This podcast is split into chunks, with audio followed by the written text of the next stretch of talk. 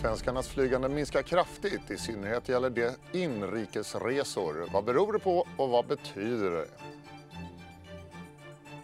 Nästa vecka lägger regeringen fram budgeten för 2020 men redan idag kan vi sammanfatta huvuddragen i Ekonomistudion. Och så har Henrik Mitterman skrivit en ny bok om ett antal länder som lyckas förena tillväxt och hög livskvalitet. I dagens program avslöjar han hemligheten. Välkommen till Ekonomistudion måndag den 9 september. Vi börjar med en marknadsuppdatering. OMX30-index upp en halv procent så här långt. Det är bankerna som leder uppgången med Nordea i topp. Aktien stiger ytterligare 4 procent efter förra veckans nyhet att Frank Wang Jensen blir ny vd för banken. Åt andra hållet går bland annat Tele2 som tappar 1,5 procent. New York-terminen den är upp den också, plus 0,3% med en timme kvar till öppning på Wall Street. En dollar kostar 9,66 just nu och en euro 10,66. Då ska vi ta och prata om svenskarnas flygvanor som förändras snabbt. Flygresandet fortsatte falla i augusti visar färsk statistik från Swedavia. Antalet landningar minskade 6 och antalet passagerare föll med 4% under månaden. Ackumulerat under året är nedgångarna lika stora. Det är i synnerhet inrikestrafiken som backar. Under augusti reste 10% färre med inrikesflyg jämfört med samma månad förra året och ackumulerat i år är tappet 9% Tidigare pratade jag med Elisabeth Axelius på Swedavia och frågade om det vi ser är ett trendbrott eller ett hack i kurvan. Jag skulle vilja säga att eh, vi ska komma ihåg att vi har haft en väldigt, väldigt fin trafikutveckling under de senaste eh, åtta åren. Eh, och traditionellt i, i flygindustrin så ser man ju framförallt när konjunkturen viker så är det här en konjunkturkänslig bransch och då kan man se eh, den här typen av eh, nedgångar. Eh, tittar vi globalt sett så ser vi ju att flygtrafiken ökar eh, och vi förväntar oss också att den kommer att göra det även, även framöver. Vi ser ju ett ökat välstånd i världen. Det är fler människor som reser. De som reser kanske inte reser eh, mer per person, men vi är betydligt fler som reser. Eh, det är också så att vi, tittar vi på, på i globaliseringen totalt sett så har vi både vi är beroende av omvärlden, vår exportindustri, både investeringar till Sverige. Vi ser att besöksnäringen växer. Vi har fler inkommande Elisabeth, gäster. Det, det du säger, du tror att det här är snarare ett hack i kurvan. Du tror att den långsiktiga trenden är ändå ett ökat flygresande, eller? Absolut. Mm, Elisabeth Axtelius på Swedavia var det där. Hon fick också frågan om Swedavia kommer att stänga flygplatser eller vidta andra åtgärder till följd av minskat flygande. Och svaret var att bolaget har regeringens uppdrag att sköta de tio flygplatser man har ansvar för och att inga sådana planer finns idag. Anders Lidman, flyganalytiker på Aeropol AB, tror att det minskande flygandet till stor del kan tillskrivas flygskam. Ja, jag tror det. Det är också en stor skillnad på inrikes och utrikessiffrorna. utrikes är ju inte så slående. Där Göteborg till och med har ett litet plus första åtta månaderna och eh, eh Arlanda har en liten nedgång. Så att eh, det är inrikessiffrorna som är stora. Och där är den största nedgången från Göteborg till Stockholm. Och eh, i övrigt så är det ju minus överallt på inrikessidan och det är ganska stora siffror. Så jag tror att det är svenskarnas beteende inrikes som har slagit hårt här. Skatten är ju inte mer än en liten del av förklaringen utan det är väl att man i ökande grad äh, åker bil eller tåg. Så du tror inte att konjunkturavmattningen, kronkursen, sommarvädret och sådär, du tror inte det spelar så stor roll? Nej, tror jag inte. Utan jag tror att det är svenskarnas eh, gruppbeteende om man säger så efter 9-11 så var ju Sverige det land i världen som hade störst eh, nedgång i trafiken av rädsla för det som hände i eh, New York. Ja, det är intressant. Så... Va, va, va, vad tror du då, vad betyder de här siffrorna för flygbranschens framtid i Sverige? Ja, det är ju för tidigt att dra slutsatser om det, för det kan väl hända att folk eh, dämpar skammen något när man märker att det var faktiskt enklare att flyga, speciellt norrut. Eh, där det är längre avstånd. Och eh,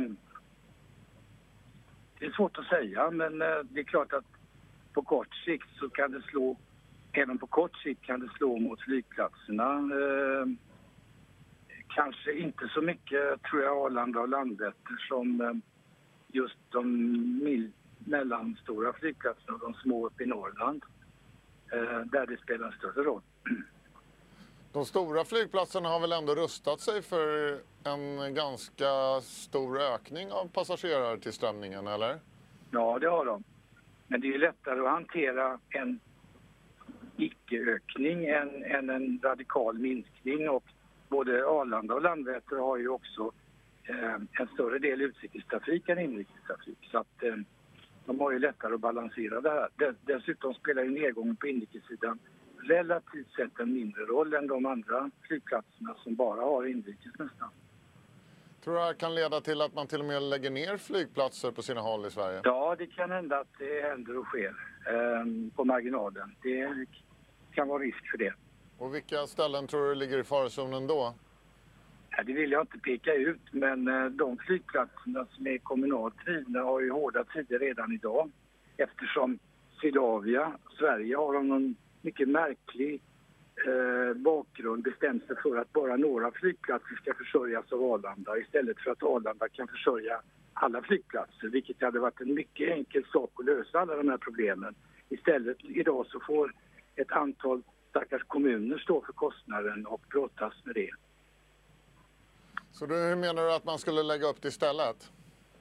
Att Swedavia tar hand om alla flygplatser i Sverige och inte bara de tio som ligger under dem idag. Skulle man kunna ha, tänka sig att man har en central flygledning för dem då? Att man inte nödvändigtvis måste ha bemanning på alla ställen, eller? Det är en helt annan fråga igen. Eh, men just kommersiellt sett så tycker jag att eh, samtliga Sveriges flygplatser ska vara precis som i Finland och i Norge. Därför att Arlanda tjänar väldigt mycket pengar samtidigt som ett antal små flygplatser går på knäna runt om i landet som är kommunägda. Och eh, då skulle man ha löst det här problemet. Eh, dessutom måste man komma ihåg att Arlanda idag tjänar ju också en hel del pengar just för att det flygs från alla de här små flygplatserna in till Stockholm. Så därför är det inte mer än rätt att man också får ta hand om det. Det var en väldigt olycklig utredning som ledde fram till det här av Kristina Rogestam en gång i tiden. Så man tog bara arbetsvärt och valde ut de här flygplatserna istället för att göra som våra grannländer mycket förnuftigt har gjort, nämligen att lägga allt flyg under samma organisation. Så kan det, det betalas, för det blir bara en hack i kurvan för Arlanda i alla fall att betala för det här. Men det kommer naturligtvis Swedavia att sätta sig emot. Men det vore en väldigt, väldigt förnuftig lösning för landet. Mm, Anders Lidman, flyganalytiker på Aeropol AB var det. Vi tar en snabb titt på marknaderna. OMX30-index, storbolagsindex upp 0,4% nu och det är alltjämt bankerna som drar där. New York-terminen den är också upp 0,3% plus när det återstår drygt 50 minuter tills det öppnar på Wall Street. Imorgon öppnar riksmötet och nästa vecka lägger regeringen fram budgeten för 2020. Reformutrymmet har angivits till 25 miljarder kronor men det mesta av det är redan intecknat. Och med för att prata om budgeten har vi Linda Örn, vår politikreporter här i studion. Välkommen hit. Tack. Du, eh, vilka är egentligen de stora satsningarna i budgeten för 2020 om vi ska gå igenom det lite grann? Mm. De stora eh, pengarna kommer ju att läggas på på eh, faktiskt skattesänkningar, eh, vilket ju eh, ja, man kanske inte hade trott för bara något år sedan. Normalt sett brukar man tänka på skatter, ja. på satsningar som utgiftsökningar, ja. men inte i det här fallet. Eh, nej, men eh, värnskatten eh, kommer ju tas bort. Det kostar 6 miljarder. Det finns eh, skattesänkningar till pensionärer utlovade för drygt 4 miljarder. Ett särskilt ingångsavdrag om man anställer unga nyanlända eh, som är väl på något en och en halv miljard men det växer också upp mot 6 miljarder eh, framöver. Eh, och sen har vi då en särskild eh, mor, skattemorot till eh, glesbygdskommuner med särskilda problem då, som, som eh, och det är då 1,4 miljarder där också. Just det, var det som Centern presenterade i slutet på mm. förra veckan. Så det, det är väl ett, ett stort fokusområde. Sen Inga... finns det ju Ja, förlåt. Ja, inga fler stora satsningar. Jo, eh, kommunerna får mer pengar. Eh, om det blir 5 miljarder eller om det blir om de har möjlighet att lägga ytterligare någonting, det, det, det, vet, det, väl, det blir väl tajt. Men eh, minst 5 miljarder där. Eh, försvaret har blivit utlovade 5 miljarder också. Eh, det finns ett klimatpaket i budgeten på närmare 3 miljarder. Eh, så det är några av de stora. Så man lägger ihop allt det här. Det låter som de där 25 miljarderna i, i reformutrymme, att de egentligen är intecknade vid det här laget, eller? Ja, det, eh, så ser matematiken ut eh, där vi sitter och står just nu i alla fall. Sen kan det vara så att man hinner få in någon skattehöjning eller så också eh, som vi inte vet om än. Som... Hur mycket av den här budgeten skulle du säga bär C och L-prägel? Hur mycket har Centern och Liberalerna fått in i det här och mycket är mera klassisk socialdemokratisk politik? Eh, det beror på eh, hur man argumenterar kanske, men, men Centern har ju fått igenom väldigt tydliga eh, C-reformer. Senast det man presenterade då i Almedalen om den här eh, lokala skattesänkningen. Eh, ingångsavdraget har ju varit eh, något av eh, flaggskeppsreform för dem också. Liberalerna eh, med värnskatten.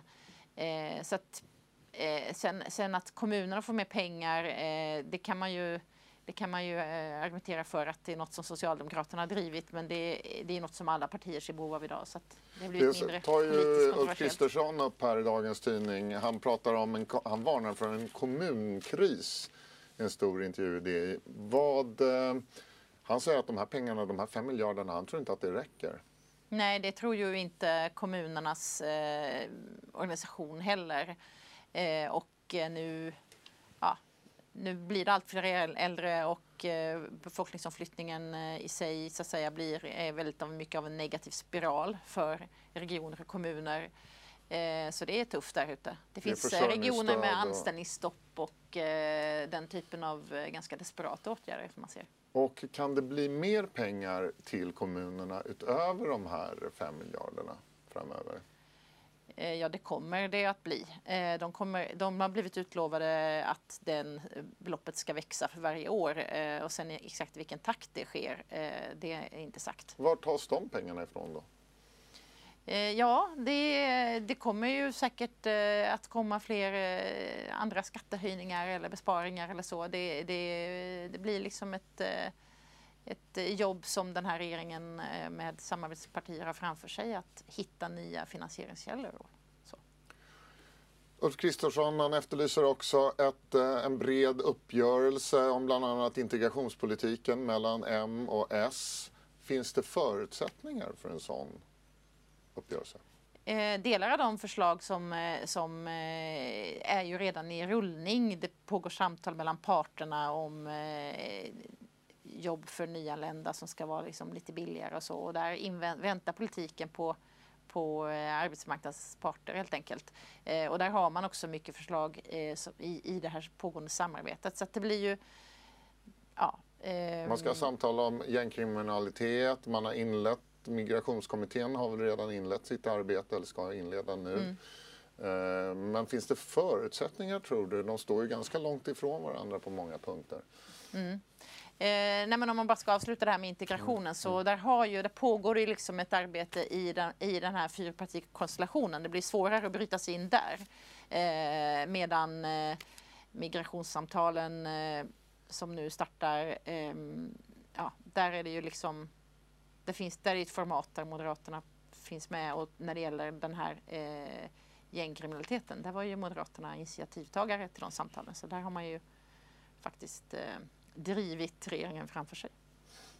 Det är intressant att följa den politiska hösten och det kommer vi göra här i DTV och i tidningen också naturligtvis. Tack så mycket Linda Örn för att du kom hit.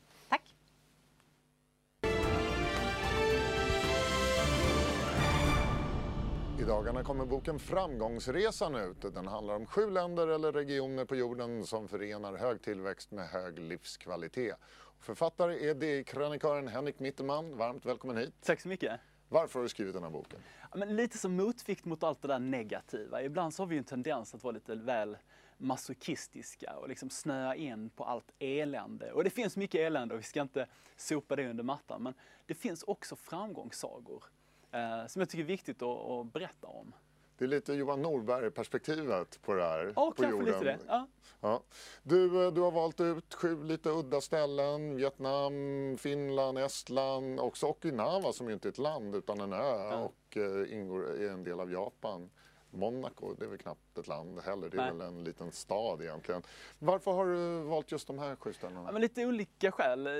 Vietnam är ju en ganska självklar del eftersom jag är ganska övertygad om att Asien kommer fortsätta växa snabbare än andra kontinenter och Vietnam är det land som växer mest just nu. Eh, så det tycker jag är spännande. Sen Okinawa som du säger är ju lite apart liksom. Eh, men det handlar rätt mycket om att bokens idé, det föddes lite av en diskussion mellan Henrik Renman som eh, sköter den här hälso och sjukvårdsaktiefonden, Renman Partners. Han och jag har pratat mycket om det här med framgång i olika former. Och i hälso och sjukvårdssektorn så ser man ju ingen liksom nedgång, det är ingen liksom pessimism, utan det är snarare det är innovationskraft, det händer roliga saker, vi blir äldre. Och då kommer ju Okinawa in Äldre och friskare äldre och friskare, eh, lever längre. Och där är ju Okinawa väldigt spännande för att de har ju flest hundraåringar per capita.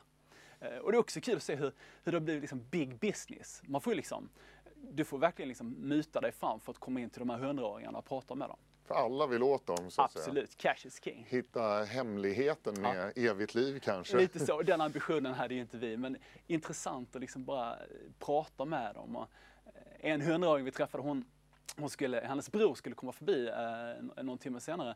Eh, Då hade han, eh, han är 105 och skulle komma på sin motorcykel. Den hade han fått i 100-årspresent. Det är underbart. Du, eh, finns det någonting då som förenar alla dessa sju ställen? Ja, jag har försökt tänka en del på det. Eh, kanske kommit fram till några slutsatser. En är möjligen att man, man har en eh, minnet av svåra tider ligger ganska nära en. Eh, att man liksom, det är inte så, Krig, ockupation. krig, elände, elände. fattigdom. Ehm, Israel är väl ett utmärkt exempel. Det är ju inget land av mjölk och honung utan de har ju ganska stökiga grannar och, och, och så. Och Finland, samma sak där. Andra världskriget, Andra världskriget, Ryssland hotet fattigdom, precis. och så vidare. österifrån. Estland. Och mycket ekonomisk eh, elände på senare, Precis. de senaste 25 åren. Precis. Estland samma sak, jag menar Sovjetunionen såklart och fattigt. Ehm, Men finns det någonting i hur de har eh, ändå vänt utvecklingen och fått tillväxt och eh, välstånd och även välbefinnande? För det är en inte oviktig del av Nej. detta. Finns det någonting som, gemen, eh, gem, eh, som är gemensamt för de här sju ställena då? Ja, jag tror det. Alltså, med den här basen av tidigare elände eh, så har man också en politisk vilja att gå någonstans och göra någonting. Man har en affärsplan. Och det är väl något som karaktäriserar de här ställena. Att man har en tydlig affärsplan. Vi vill dit. Vad har man Eh. gjort i Finland till exempel? Ja, men Finland, Finland har ju lyckats väldigt bra, bland annat genom den fina skolan, skolsystemet, som man är väldigt stolt över och som på något sätt har lagt grunden för den utveckling vi ser nu. Med massor med startups och liksom hög teknologi, högt kunskapsinnehåll i, i näringslivet. Är det någonting som skiljer de här sju ställena eller länderna eller regionerna då? Massor. Massor. Du nämnde Monaco tidigare, det är klart det är en helt annan. De- finns med i boken för att framgången för Monaco är ju att det finns flest miljardärer per kvadratmeter. eh, och det tyckte jag, det är ju en, en ganska bra grej liksom. De De har ju lyckats, också ett kasino som försörjer hela landet. så. och där får inte monegaskerna själva spela. Ja. Du, finns det någonting som vi kan lära då i Sverige? Jag menar, vi har ju inte haft något elände. Det är därför Nej, det det var ju inte går länge riktigt sedan. lika bra på Sverige, för Sverige på alla punkter. Eller? Nej, det är en bra poäng som du tar upp. För att jag tror den här bristen på liksom, elände, det gör ju oss möjligen lite, lite lata och lite trötta. Ehm, och det vi kan lära oss, det är väl att försöka att inte bli så nöjda. Utan vilja någonting. Och kanske formulera en affärsplan. Jag, menar, jag vet inte vad den svenska regeringen vill. Alltså, finns det någon vision? Det finns ju ett på- 73-punktsprogram. Ja, exakt. Med bankskatt och lite annat. Ja. Ja, jag blir så trött på det. Men, eh, men, men liksom att alldeles oavsett om man håller med eller inte så hade det ändå varit trevligt med en regering, en politisk ledning som vill någonting. Vi ska dit. Och jag tycker liksom, det finns så mycket att lära och det är lite det jag försöker med här i boken då, i både bild och, och text. Eh, illustrera. Eh, Georgien är kanske det Ja, bästa det är ett exemplet. intressant exempel. Det är lite udda också, får man väl säga. Ändå. Exakt, men de, de vill någonting. De inser att vi måste komma till rätta med korruption. Vad gör man då? Avskedar alla poliser och bygger och anställer nya som inte är lika korrupta och bygger polishus i glas, transparens.